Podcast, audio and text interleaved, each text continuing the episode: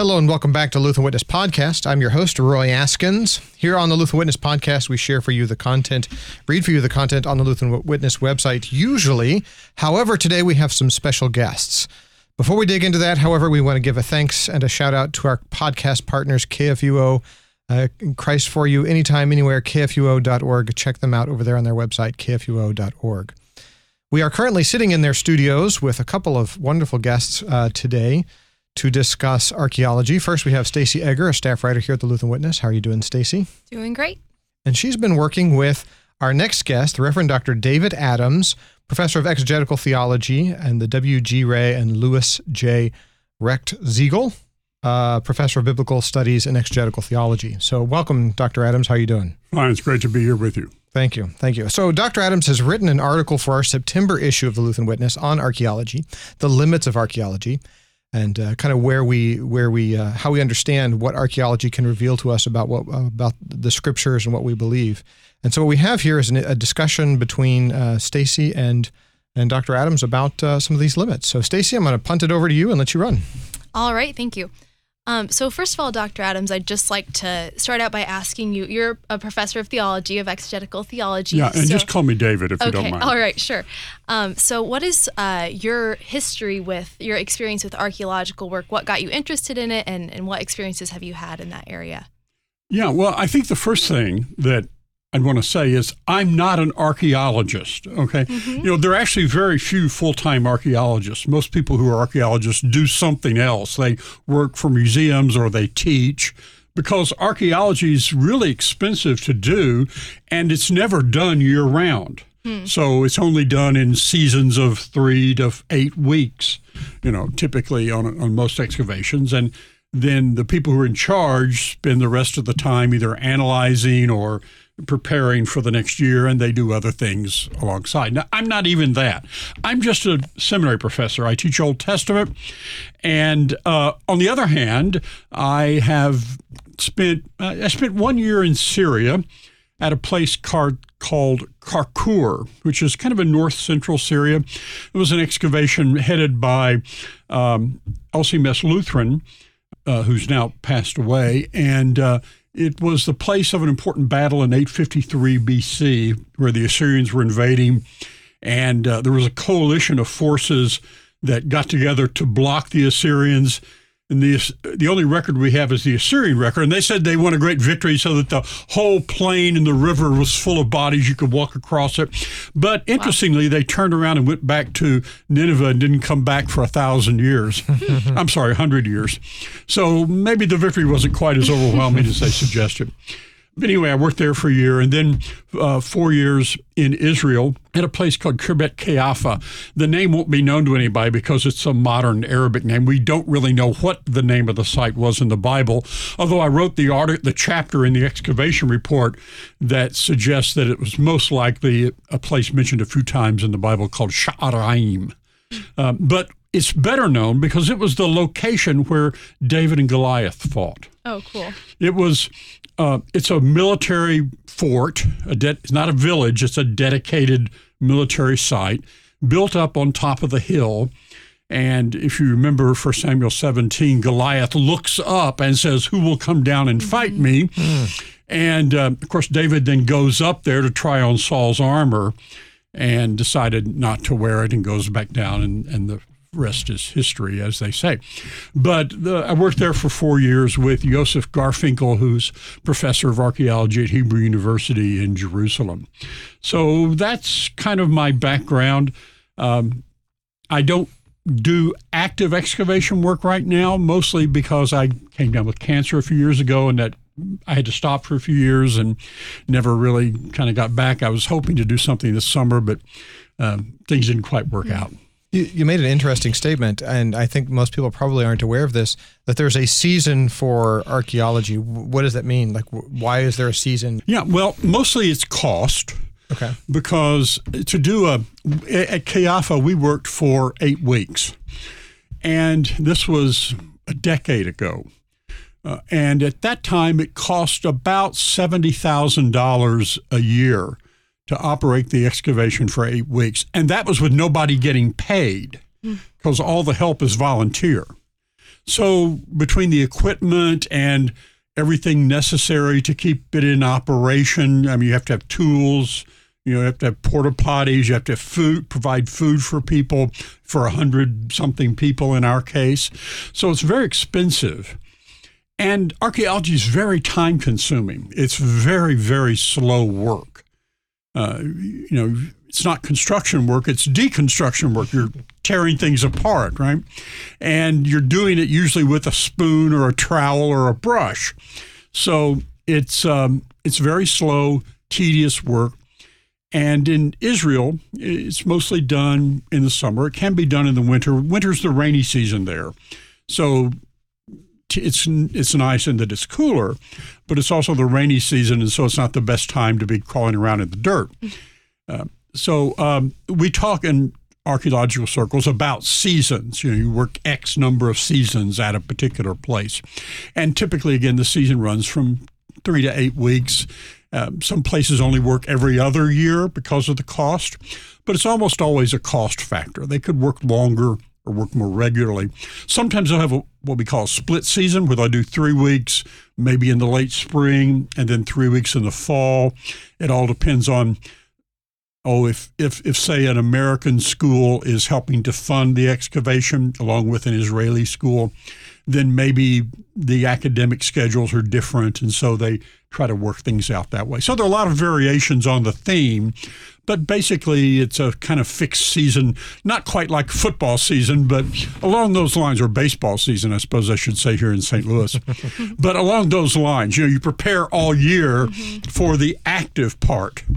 And that's the way archaeology works. Very cool.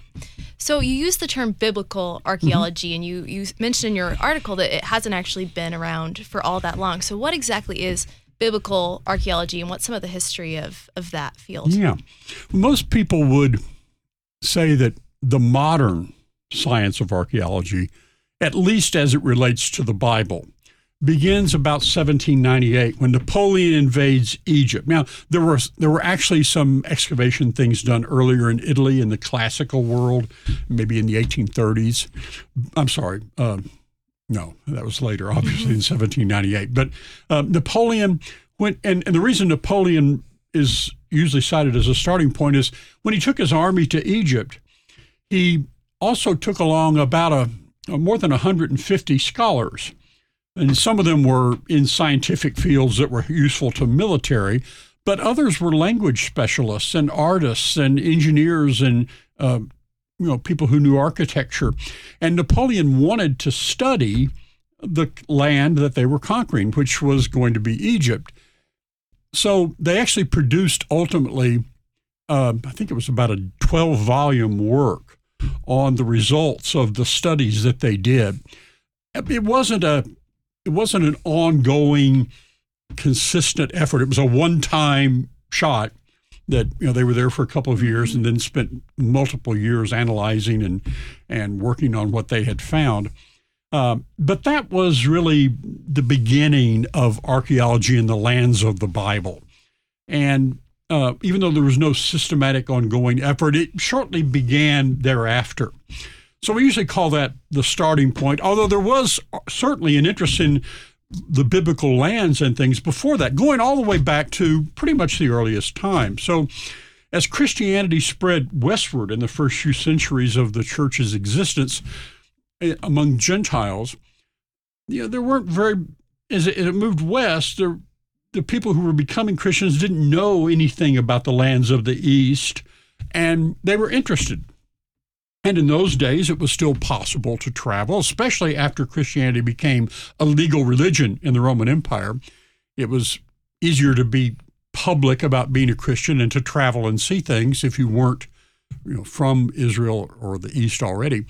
But the first person to really make a name for doing that was the mother of um, the emperor who Emperor Constantine, mm-hmm. who made Christianity a legal religion, saint known to us today as Saint Helena. And she traveled and was very interested, as was Constantine, in the lands of the Bible. And Helena went around trying to identify places where things had happened in the Bible. And she's credited with discovering all sorts of things like the true cross, and uh, she's actually credited with identifying the location where the Church of the Holy Sepulchre is today. Mm-hmm. And also the Church of the Nativity in Bethlehem. Now, there was already a church, certainly in Jerusalem on that site. It had been replaced by a Roman temple uh, because the Romans had wanted to stamp out Christianity, right. so they had put another put one of, one of their temples there, and uh, but the Christians still knew where the site was. And so um, Helena then had the pagan temple cleared off and began what is still today the Church of the Holy Sepulchre. So, uh, has modern science kind of confirmed some of the things, modern archaeology, I should say, confirmed some of the things that she discovered? Well, as it relates to the Church of the Holy Sepulchre, I think the answer is probably yes. I think mm-hmm. after some work that's been done there in the last 20 years, especially, I think the majority of the people are satisfied that it's by far and away the most likely location for Jesus' death and burial. And there are some very positive things that have come out of the study of not so much the physical structure of the church, but the, the actual small building inside the church that covered what was the place where Jesus was buried. It's called the Edicule. And they did some work on the foundations of that and discovered that they go back to very early times. And so there, eh, there are some other factors as well. But I think probably most people who take a fair look at it would say the chances are in archaeology, you never really know, right? So I always when I talk to students, I always speak in terms of percentages. And I'd say the chances of the Church of the Holy Sepulchre being on the site where Jesus was buried, was crucified and buried, are probably 85% or higher. Wow. That'd be what I would say. Mm-hmm. So um, I, some of Helen, Helena's other claims are not as fully verified. Uh, I'm not quite so sure about the Church of the Nativity. Mm. Um, there is certainly a grotto there that is the traditional location of Jesus' birth, but there's less hard evidence probably to back that up. But again, it was a place where the, there was a Christian community that had been there from earliest times, and that was what they knew. And we're only talking about a couple of centuries at that point after the time of Christ. So, you know, there's a at least at the very least a continuous tradition. I, I wouldn't claim that it's right but there's not a lot of evidence that it's wrong either. Hmm. Uh, so anyway, after those early years, uh, when the Muslims invaded and conquered Palestine in uh, the seventh century, the 600s AD, uh, that pretty much brought an end to Christians traveling. Legal conditions changed from time to time depending on who was the ruler. Sometimes it was easier for Christians to travel, sometimes harder. At one point, one of the Muslim rulers had the Church of the Holy Nativity destroyed. It had to be rebuilt because he wanted to stamp out Christianity. But in the Middle Ages, it became more possible again. The Crusades certainly opened up the door for that. And so uh, there were there we we tend to refer to that as the age of pilgrimage. And so there were a lot of things said, written, and done, uh, a lot of places identified. Uh, by the way, I, I, should have mentioned back in the fourth century, the um, church father Eusebius of Caesarea, who wrote one of the very earliest church history works, uh, also wrote a book called the Onomasticon, which is a list of names of places mentioned in the Bible. And he indicates where they were or hmm. where he understood them to be. So there, I, I forget over a thousand names. Wow. Most uh, and and not all of them have been identified today. But uh, that's still a useful resource for archaeologists. They look at it. They don't always believe it, but they always look at it when it comes to identifying a site. So after the age of pilgrimage, you know, in the Middle Ages, we start to get what we describe as the age of explorers. You know, as Europe kind of became more engaged in the Middle East, um, kind of as a spin-off of of uh, you know the, the pilgrimage thing. You get a lot more people who wanted to see the Holy Land. And uh, by the way, it, there was an interesting gap there at the time of the Reformation. You know, after the Reformation, everybody lost interest in the Holy Land, and the reason that they did, the reason that you know Protestants did not pursue any interest in the Holy Land was because Catholic pilgrimage was seen as a spiritual exercise by which people earned merit, and the Protestants were not interested in that. So that kind of brought an end to a century for a century or so of people traveling to the Holy Land. But gradually the interest emerged again. So, for example, we know Mark Twain's book Innocents Abroad, right, which is the story of Mark. I don't know how much is true. I, I've read it, but uh, I'm not sure it's all true. In any case, it's you know Mark Twain and some other pilgrims from America traveling in the Holy Land. So that kind of illustrates what was happening at that point in, in history. That there was a return to not pilgrimage in the so much in the medieval spiritual sense, but just a revived interest in the Holy Land. And uh, this then led in the 19th century to two developments. One was the museum building period, where the major museums, especially in Europe, like the British Museum and the Louvre and the Berlin Museum, you know, sent representatives to all the lands to collect things for their museum collections. And those people also dug and excavated. And that's really kind of the beginning of more systematic archaeology.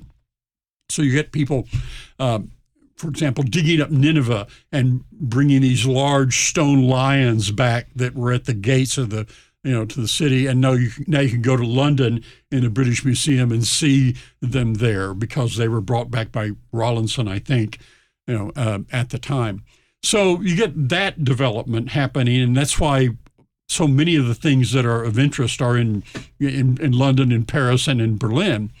The other thing that began to happen uh, and by the way uh, some of those museum representatives were probably uh, best described as well educated, articulate academic thieves. they didn't always uh, necessarily uh, maintain a high ethical standard in how they collected material for those museums, but that's another another issue. That led, in any case, to the beginnings of more systematic, planned, organized study. And probably the person who's most regularly associated with that is a British scholar by the name of Flinders Petrie, who began working mostly in the 1890s, first in Egypt and later in Palestine. And along with that, we had the founding of academic societies like the American School for Oriental Research and the Palestine Exploration Fund that funded work. Uh, and this kind of led to um, really the development of what we think of as the golden age of archaeology between the two world wars, where you know things were being excavated. There were tremendous developments in technique and and what people were learning, and uh, then after there was a hiatus at the Second World War. After the World War, uh, World War II, that is, um, we typically divide things at 1967, the Six Day War, mm. you know, founding the state of Israel, and uh, this period was obviously one of increased activity that continues on today, and and so that's kind of a I'm not sure it's a quick look, but it's probably more than you wanted to know, but it illustrates the way that archaeology has developed in uh, somewhat of a haphazard fashion, mm-hmm. and the role that Christian faith has had yeah. in being one of the driving factors that made people interested in the lands mm-hmm. of the mm-hmm. Bible at all. Yeah, I'm curious about that today. You're talking about early on in, in the history of archaeology, it's driven by these Christians who, you know, Constantine and Helena, who are reading the Bible and, and they're trying to find these specific things that are mentioned, very much an endeavor of faith. Today, would you say biblical archaeology? How many biblical archaeologists, how many people on these digs are Christians? Is there any tension between the ones that are and aren't? And and what's the relationship today between the whole endeavor of, of these excavations and, and scripture, the text of scripture itself? Well, I, I don't think there's tension. There's sometimes disagreement about interpretation, mm. right? But it doesn't usually descend to the personal level. Um, Christians don't really do archaeology differently from anybody else. And I mean, the the technique is the technique. I mean, there's only so many different ways you can dig in the dirt, right? Uh, and uh, so uh, the technique is the same. We follow the same standards. Where things differ is in interpretation, and this leads to probably what is the most important thing that most people need to know about archaeology, and that is that archaeology never proves anything. Let me repeat that. Archaeology never proves anything. What archaeology does is provide data. It provides information. And that those facts, that data, that information has to be interpreted because you never have the whole story. We only have little bits and pieces. And how you put those bits and pieces together and the the imaginative world that you reconstruct depends a lot on your presuppositions. For example, how much do you trust written sources like the Bible? Some people, and this isn't necessarily even a conservative liberal thing, although when it comes to the Bible, it is more that way.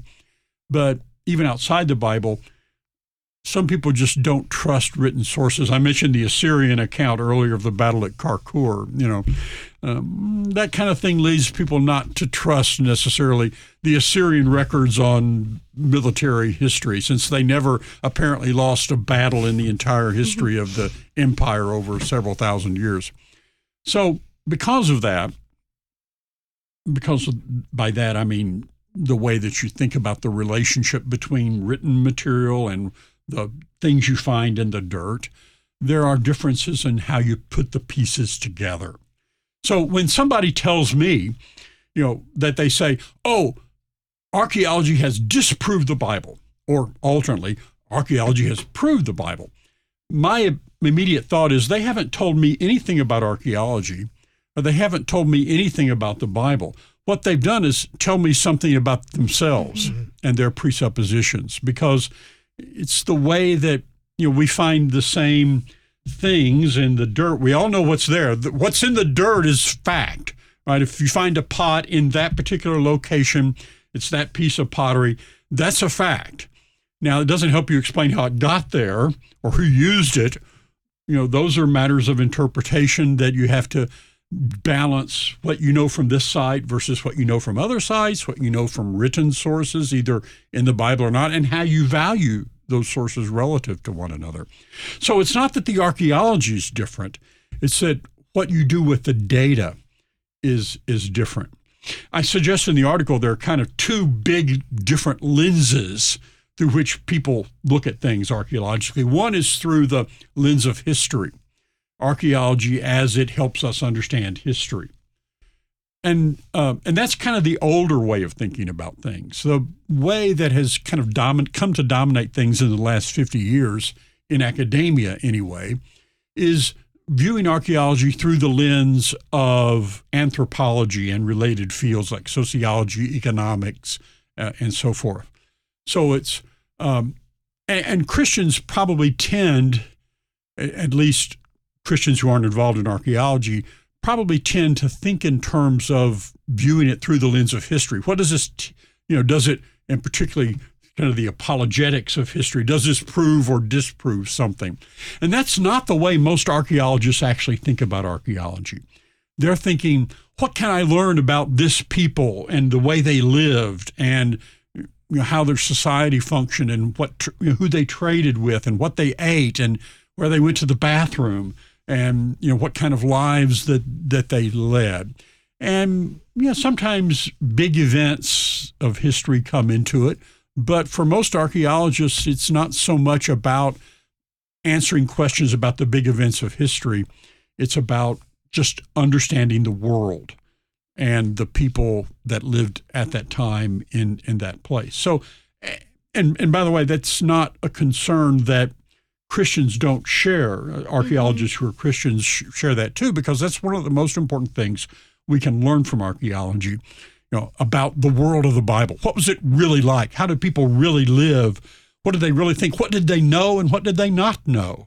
And how did what they know about the world not only differ from what we knew, we know, but also how did it shape the way they interpreted events and the way that they behaved and their faith?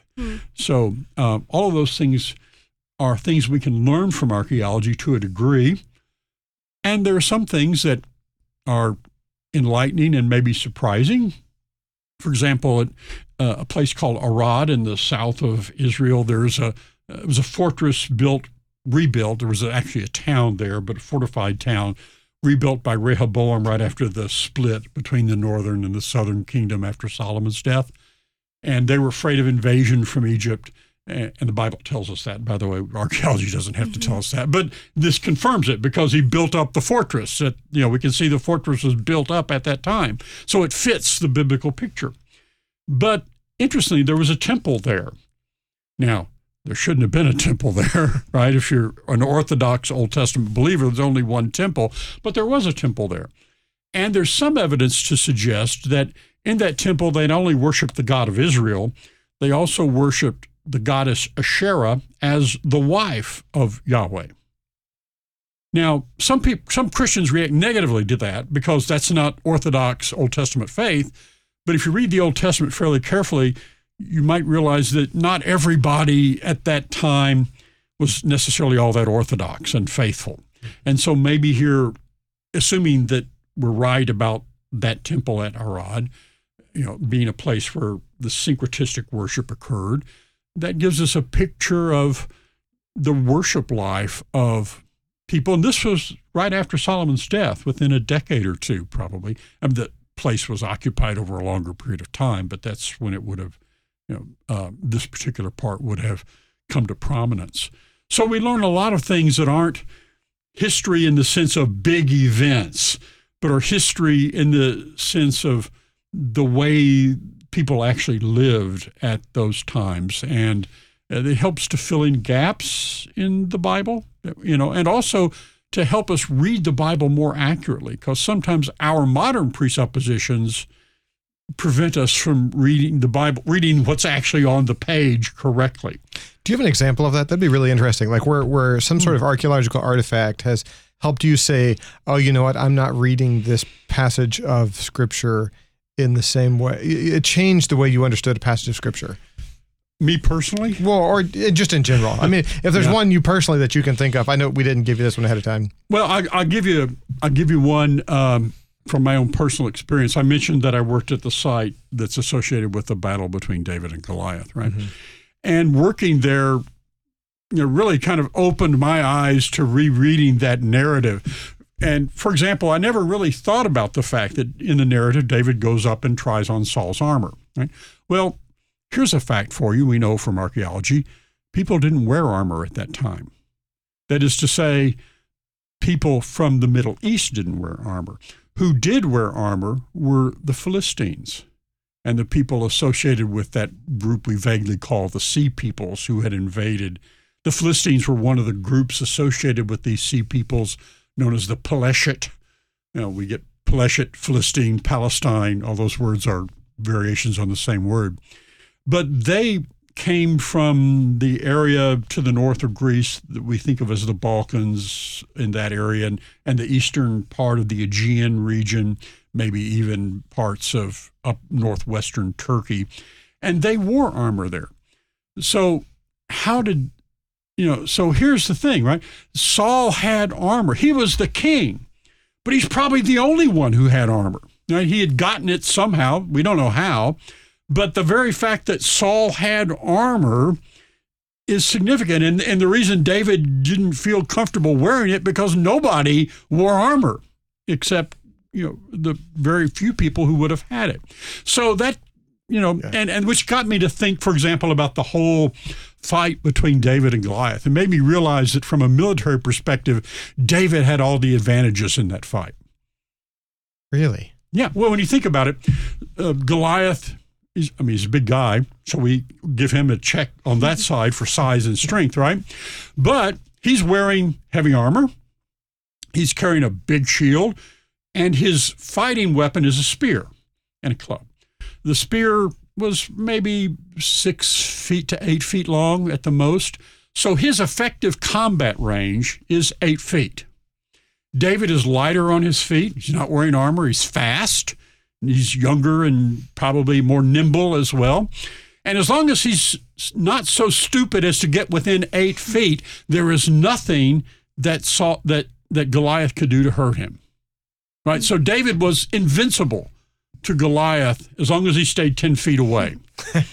right. And he had a weapon with an effective combat range of maybe you know, twenty to sixty feet. if he was good, depending on how good he was with it. Mm-hmm. So that, by the way, this doesn't in any way diminish the miraculous nature that God worked through him because it, the text doesn't really present it as a miracle. It mm-hmm. just describes what happened and says that God was with him and you know and guided him as it happened. So in some ways, you know, being exposed to that has helped me realize that yes, God was with David and, and blessed him and he was victorious in that fight. But on the other hand, it wasn't the kind of the Sunday school picture that you get either. You know, this was a fight in which if David didn't do something stupid, he couldn't lose. He might not win it, but he couldn't lose it. All he had to do was use his speed, maneuverability to stay more than 10 feet away. So that's a personal example. And you know, it's not necessarily one of that's profoundly theological in any way, but it's opened my eyes to reading the Bible in a richer, fuller, more understanding way. At least that one episode. So you mentioned a while back uh, people coming to you and saying, "Oh, well, this disproves yeah. the Bible," and you said, you know, it can't disprove or prove anything. But what are what are maybe some examples of some evidence that has has contradicted or had tension with the biblical account, and then how do Christians uh, react to handle uh, discoveries like that? Well, when it comes to these kind of things, I think you have to make a distinction. There are really two different problems here. One is the problem of what we don't find. Okay? I'll give you an example of that. In the last oh, 60 years or so, there was a growing movement in academia that suggested that the Bible's narrative about how kingship arose in Israel was false. That is, the Bible, you know, suggests that Saul became king and then David. And this happened maybe starting around 1050 BC. You know, David comes in just a little before 1000 BC, you know, and and then he and Solomon rule through the, you know, through the early 900s. So, uh, but archaeologically, there was no evidence to support the idea of kingship in Judah in the south at that time. So, uh, academics began to argue that the Bible's picture was wrong, that kingship may have arisen originally in the north. And if there were such a person as David and Solomon, there probably weren't, they probably didn't even exist. But if they existed, they were probably you know, local tribal chieftains whose fame got blown up out of proportion by later generations. So that's the argument that you see arising. And it has its roots in the fact that nothing had been found to suggest that there was a king in the South. Because Israelites didn't, at least we haven't found very many monumental buildings and things like that. So in the 1990s, things began to change uh, first major development was the discovery in Dan, that city that's kind of the northern boundary of biblical Israel. Uh, there was a little tablet found uh, that mentioned the house of David. Now, some some of those uh, academics who didn't believe that David existed tried to explain it as the house, that is, temple of Dude, a god named Dude, D W D. Um, and of course, we know of no God by that name anywhere in the ancient world. Uh, it was a pretty weak attempt to avoid the obvious, right? Uh, because the context of this tablet is talking about political things. Mm-hmm. You know, it's not talking about temples. So uh, it was a pretty weak attempt, but they made a valiant effort. And most, even most fairly liberal scholars began to say, well, okay, maybe there was maybe it was just a little later, you know, and so forth. But there probably at least was a historical David. Well, then in uh, later in the 1990s or through the 2000s, an Israeli archaeologist, Eilat Mazar, daughter of a very famous, even more famous Israeli archaeologist, was doing excavation just south of the Temple Mount on a what was known to archaeologists as the large stone structure. And turns out from the things that she found that it was probably a, almost certainly a palace um, and probably dates from the time of David and Solomon. Now, we know from the Bible that that particular location was not the location of the palace that Solomon built, which was to the west. To the south was the place where David's palace was built. And so the Israeli archaeologist Eilat Mazar claimed that this was a palace of David. And I think she's probably right. But even if she's not right, it was a palace. Nobody debates that anymore. Um, it may have been a fortified place, but it was certainly a, a, palace also. So that suggests that there was kingship in, in Israel. And then we get to the place where I excavated at Khirbet Qeiyafa, you know, uh, starting in 2008. It was my first year there, first full year there of anybody. It's the year the excavation started. But turns out to be a dedicated military base that took um, hundreds of thousands of pounds of stone to be moved to build it. So this is not the sort of thing that a few farmers throw up on the weekend to protect their sheep, right? It's a it's a border fortress guarding the border between Judah and the Philistines.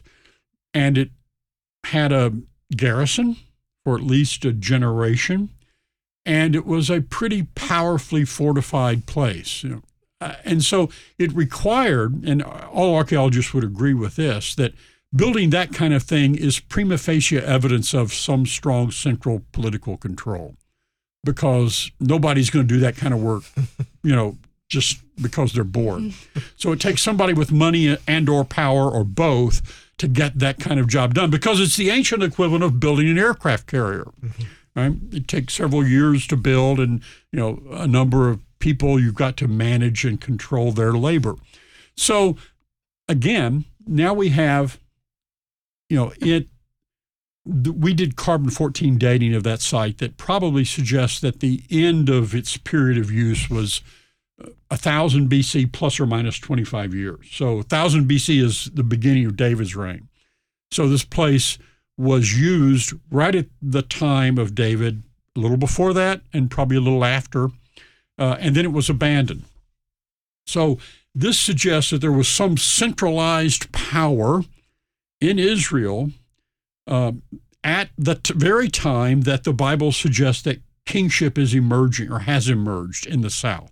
So now it's pretty hard to argue that the biblical picture of the development of kingship is wrong. You know, uh, some people still try, but again, it's a fairly weak argument now. There's we found enough stuff that it helps to uh, fill in that gap the archaeological gap. So the problem, get back to your question, was what we had not found, right? And people argued the Bible was wrong because we didn't find what we expected to find. Mm-hmm. And of course, every archaeologist knows the I just missed that feeling, right? Uh, when I was one day working, we had a guest, uh, a young woman who was an Israeli student at a university there who came and excavated with us all day. Spent an entire day. She had her little corner she worked in. She worked really hard. It was hot, sweaty, miserable work all day long. She worked as hard as she could and found nothing all day long. Went away kind of disappointed. The next morning, she was didn't come back, so somebody else was working there. They hadn't worked half an hour. They'd gone down maybe another inch and found the most beautiful little b- broken pottery, you know, and they were jumping up and down and all happy. so the problem with archaeology is what you find and what you don't find is, humanly speaking, accident, mm. right? You may the you know that woman she didn't find that pot it was there the whole time she just missed it by an inch you know and you don't know what is off to the left or off to the right a foot or an inch or is a little deeper down because archaeologists never excavate an entire site. It's rare for a site to be excavated more than about 10% because it's expensive, it's time consuming, and we want to leave something behind for 100 years from now when people have better technology and can maybe understand the site better than we can because of advances. So it's partially by design that you don't excavate the whole thing. But that means all of our data is always partial. So we have a saying in archaeology that that absence of evidence is not evidence of absence. That is, because you don't find something doesn't mean there's nothing there to find or that there wasn't something there. And that's important when it comes to this problem because people often argue that the Bible's wrong because of lack of evidence to support it. And our response to that should always be to point out that in Israel, for example, probably, uh, I don't know, certainly less than 10% of 1%, you know, a tenth of 1% of all the archaeological sites have been seriously excavated to mm-hmm. any great degree. Yeah. So we're always working with very sparse data. And when you add that to the interpretive issue that I mentioned before, you just have to be mm-hmm. very skeptical about the about what we don't find. Now, the other side of the coin are problems created by what we do find. And uh, I'll give you just a quick example of that. About 10 years or so ago, was an article uh, about the discovery of a house in Thebes in Egypt. Thebes is in the south of Egypt. And this was significant because it was the house was designed like an Israeli house, like an Israelite house. In Israel, in in the most of the later biblical period after the time of David and Solomon, there was a very uh, common style of house that we call a four room house. Name's a little misleading because they'd always have four rooms. Uh, today we tend to call them pillared houses. That style of architecture arose because they didn't have big trees in Israel, so they couldn't. You had to have pillars to support the roof. It was if it was going to be more than about six or eight feet wide right? Because they didn't have structural steel, right? They were building with dirt and sticks and rocks, and rocks are expensive. So mostly they were building with dirt and sticks. Rocks are expensive because it takes a lot of labor to move them around. So uh, this guy found a house that he claimed to be was a four room house in Thebes in the south of Egypt. And his argument was the Bible's wrong the Israelites were not in the north of Egypt, they were in Thebes in the south of Egypt because he found one house that he thought was the same design as a Israelite house from 3 centuries later. And you know, at the time you look at it and you say, eh, we don't really like to make big proclamations on the basis of one of anything. Archaeology is about the collective body of data, not just about one pot that you find most of the time. So that claim that he made that the Bible was wrong about where the Israelites lived, they didn't live in the land of Goshen, they lived down in Thebes, was really a pretty facially absurd claim. And it wasn't widely accepted. But it does illustrate the problem that we see. People make these claims based on data that they've interpreted a certain way and what they think of as the implications of that data. And often, either the data turns out to be something else, or the mis- it's been misinterpreted. Or, by the way, here's another thing you should know about archaeology: the most important thing you have to have to be an archaeologist, besides money, um, is an uh, is an imagination, because you find one little thing or maybe one wall, and you have to imagine what the whole mm-hmm. thing looked like, right? You're so archaeologists are always doing imaginative reconstructions of things. And you, you need that because, again, we don't have the whole city. We just have the walls and some houses, and we have to think about what they look like. And we have some texts that help us along the way. But, um, you know, sometimes imagination can lead you down the wrong path too. So the most important thing an archaeologist needs is sometimes his biggest problem at the same time. So those are the two kinds of issues, you know, things that we don't find that we think we ought to find, and things that we do find that we think we shouldn't have mm-hmm. found. And again, what we do with that data, how we interpret it, that leads to the claims that people make, mm-hmm. which to get to the last part of your question, sort of how do we respond to that? I think the most important things that people need to know is you should always, whether the claims are things you want to hear or you don't want to hear, whether you think they're good or bad, you should approach them with an equal degree of skepticism. Because quite often in archaeology, things that turn out, turn out at the beginning to look one way end up looking a little differently when we find a little more. And so uh, you know, my advice to everybody is uh, take everything with a grain of salt, especially when it the news first comes out, because you know five or ten years from now we'll have a much better picture of what this means after we've done some more work. Uh, but let's not get either over fearful or over enthusiastic one way or the other. It's good, but again, we we don't want to make you know choices based on just one discovery. We want to build up a whole picture, and that mm-hmm. that takes time. And and and people make mistakes. Sometimes they make mistakes because they're frauds and charlatans, and they're just trying to get attention. That never happens on the internet, I know, but sometimes it happens in the world of theology. Uh, but um, it also happens because people are just over enthusiastic. Not everybody who makes a mistake is a fraud or a charlatan. There are some of those, and they're best shunned and avoided. but um, you know, also there are just people who are really enthusiastic and really excited about what they found, and they get a little carried away. So, caution is always probably the best advice for any kind of claim. Yeah. So, your article is about the limits of archaeology, and we've talked a lot about those. We're never going to prove the Bible based on archaeology um, or disprove it what are some of the for Christians, let's say, what are what are the benefits of continuing to uh, excavate and continuing to, to follow archaeology?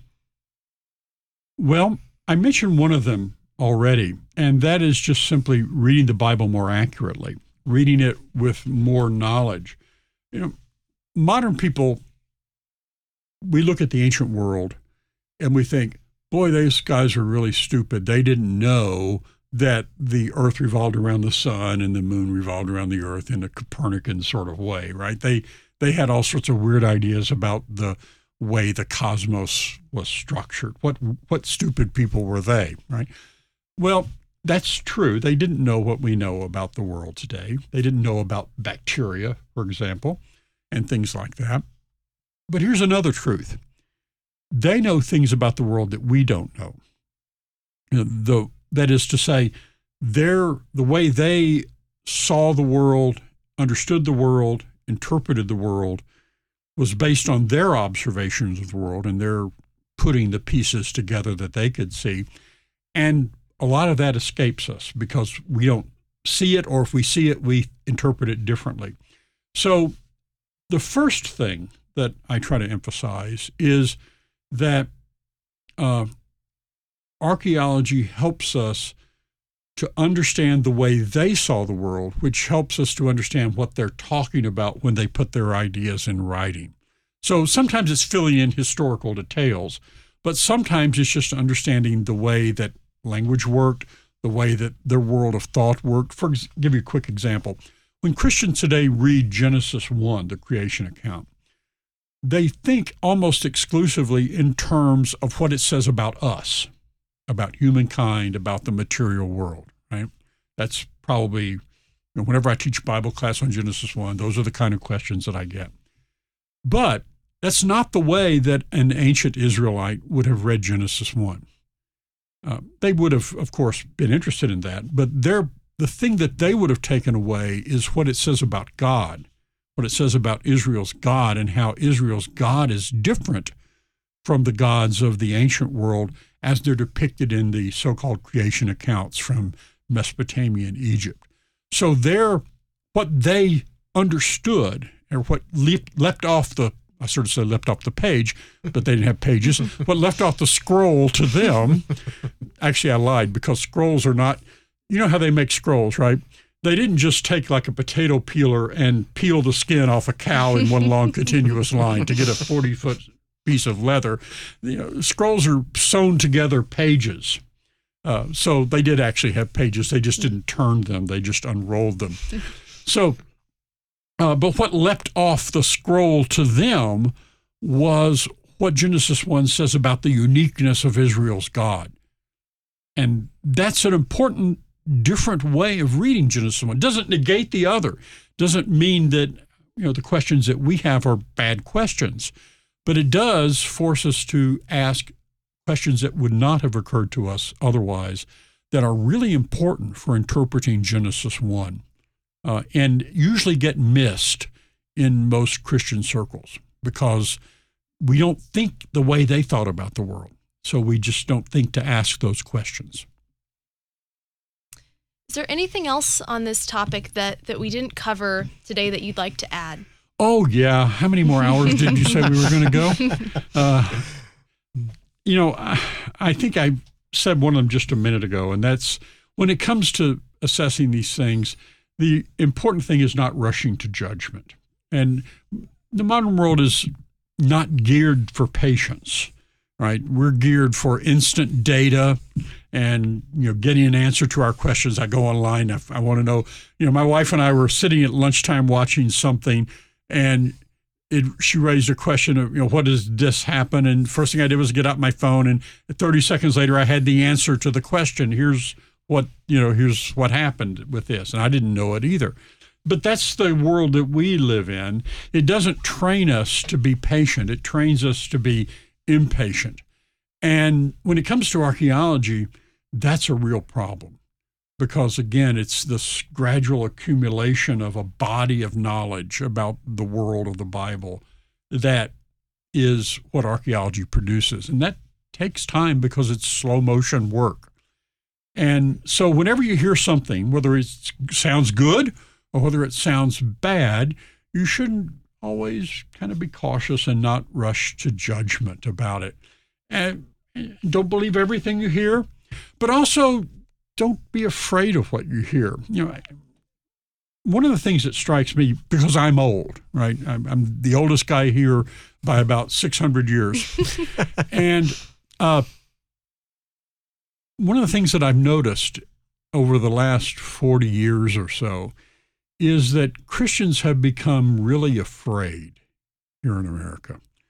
They have become um, uncertain they lack confidence. It's not they lack faith, but they lack confidence in their faith. They feel like they need to boost it. They need something else outside to boost it. So the apologetic use of archaeology to kind of prove the Bible. I'm going to I'm going to force you to believe the Bible's true, right? I'm going to make you believe it by proving it to you. Um, that's not really a healthy Christian faith, right? What God says is, blessed are those who have not seen and yet believed.